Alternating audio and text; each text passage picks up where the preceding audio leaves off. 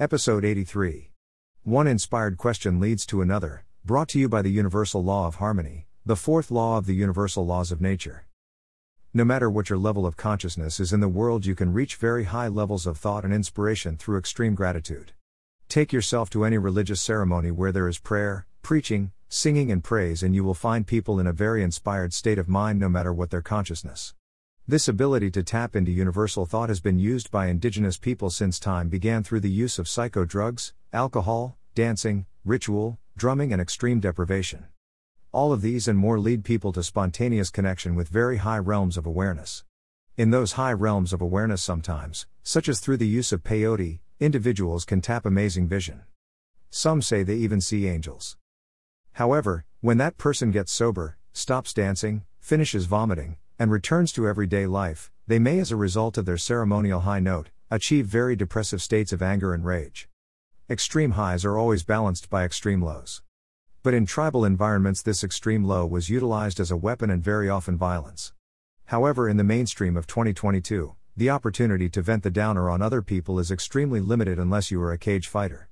So the attraction to extreme highs through tribal methodologies such as drugs is less so now than it ever was before due to the addictive qualities of the stimulant. But this doesn't mean we cannot have connection to this inspired state. It just means we must revert to more conventional processes that work equally well and equally quickly. Henry Thoreau, a great poet in his writing I totally recommend, along with Ralph Waldo Emerson, and his essays, are individuals who valued isolation as a mechanism of achieving great wisdom and thought. However, both recognized the importance of prayer and meditation. While living in remote forest locations, they still had to stimulate their mind, just as tribal people did, to achieve great connection to the universal thoughts.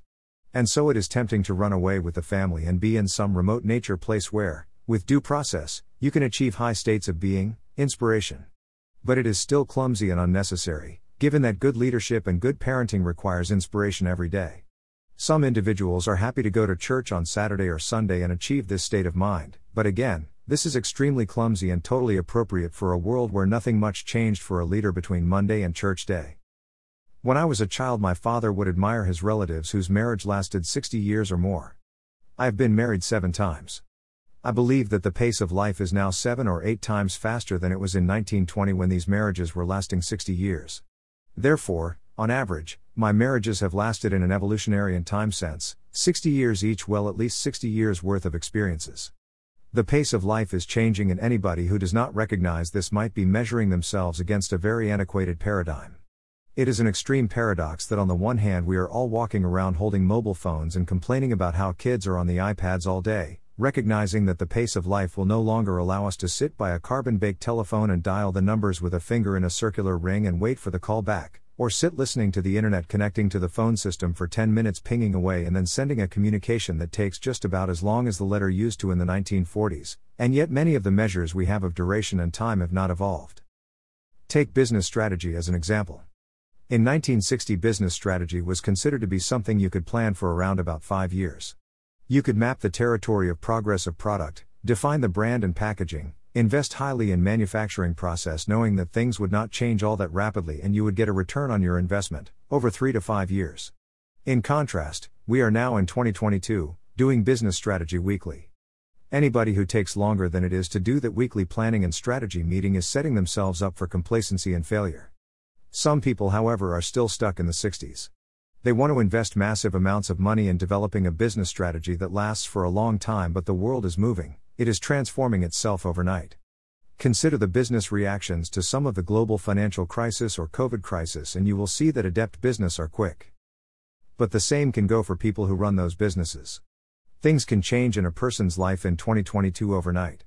But they may still be running the paradigm of the 20s, thinking, how can I not change anything in my expectations and yet remain committed to an antiquated model of life?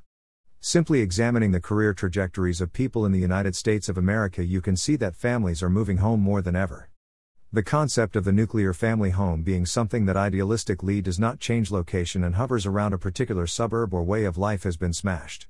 Now, those who believe in the old 1920s paradigm of one house, inherited from Murray mom and dad, passed on to child and parent, and finding occupation in a business that is within driving distance of that home is becoming less and less realistic and less and less functional in a world of daily transformation. And so, in conclusion to this observation, you might ask yourself Are you living in a tribal paradigm? Are you living in a 1920s expectation of how life should be? If you are, then your inspiration will be delayed until Sunday, your recuperation will be delayed until holidays, your expectation of the need to be adaptive and engaged fully in transformation will be inadequate.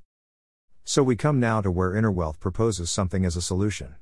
And the solution is to operate in the highest end of the consciousness cone, and therefore do the tribal inspiration process hourly without leaving town, without drugs, without living in the forest like Emerson, without dancing around a fire, simply, by understanding human consciousness and how to achieve the highest of it, you can, if you committed to it, achieve inspiration that was once a rare and surprisingly privileged state of mind, anytime you choose 24 7 to 7 days a week. Now it would appear from where I sit that a lot of human struggle and suffering comes from living life with one foot on the brake and one foot on the accelerator. Yes, sure, I am an early adapter and always like to remain at the front edge of available technology in my life. I have always been committed to getting things done faster and easier so that I have more time to do more of the things that I love. I love my work and I would, if I could, eliminate anything I needed to do that was outside of the scope of my work. I would even hire a butler to go to the bathroom for me unless I can read a book while I poop. Which I do. One of the amazing things that I have been able to do is to subscribe to the Apple All in One Internet service. As a result of this, I get access to hundreds of magazines free. I have filtered these magazines to about 30 or 40 that interest me. And every now and again, maybe once a month, I go into those magazines and have a look and see what I'm missing. The short answer is very little. What an antiquated form of communication a magazine is. For those people who do not value the quality and the amount of their time, the pretty pictures make for some interesting distraction, but 90% of magazines these days are filled with ads. And the articles are brief and a very poor representation of what can be found through Google. And so I pay around about $10 per month of this Apple subscription to connect to world news, kids' games, and a multitude of movies plus these magazines. And if I were to value the magazine subscription, it would be around about $1. But the work to create this magazine still goes on, and people still buy them and find them enthralling, and that's the point here. There are many people who are living the paradigm of the past and unable to realize that the world is evolving, getting faster and faster, and that's the way it's meant to be. That's the universal laws at work. Keep up or fall behind? By understanding the process of achieving a state of inspiration, and by teaching this through the inner wealth process, I have been able to give leaders around the world access to this incredible mind state that was once an annual ritual for tribal people.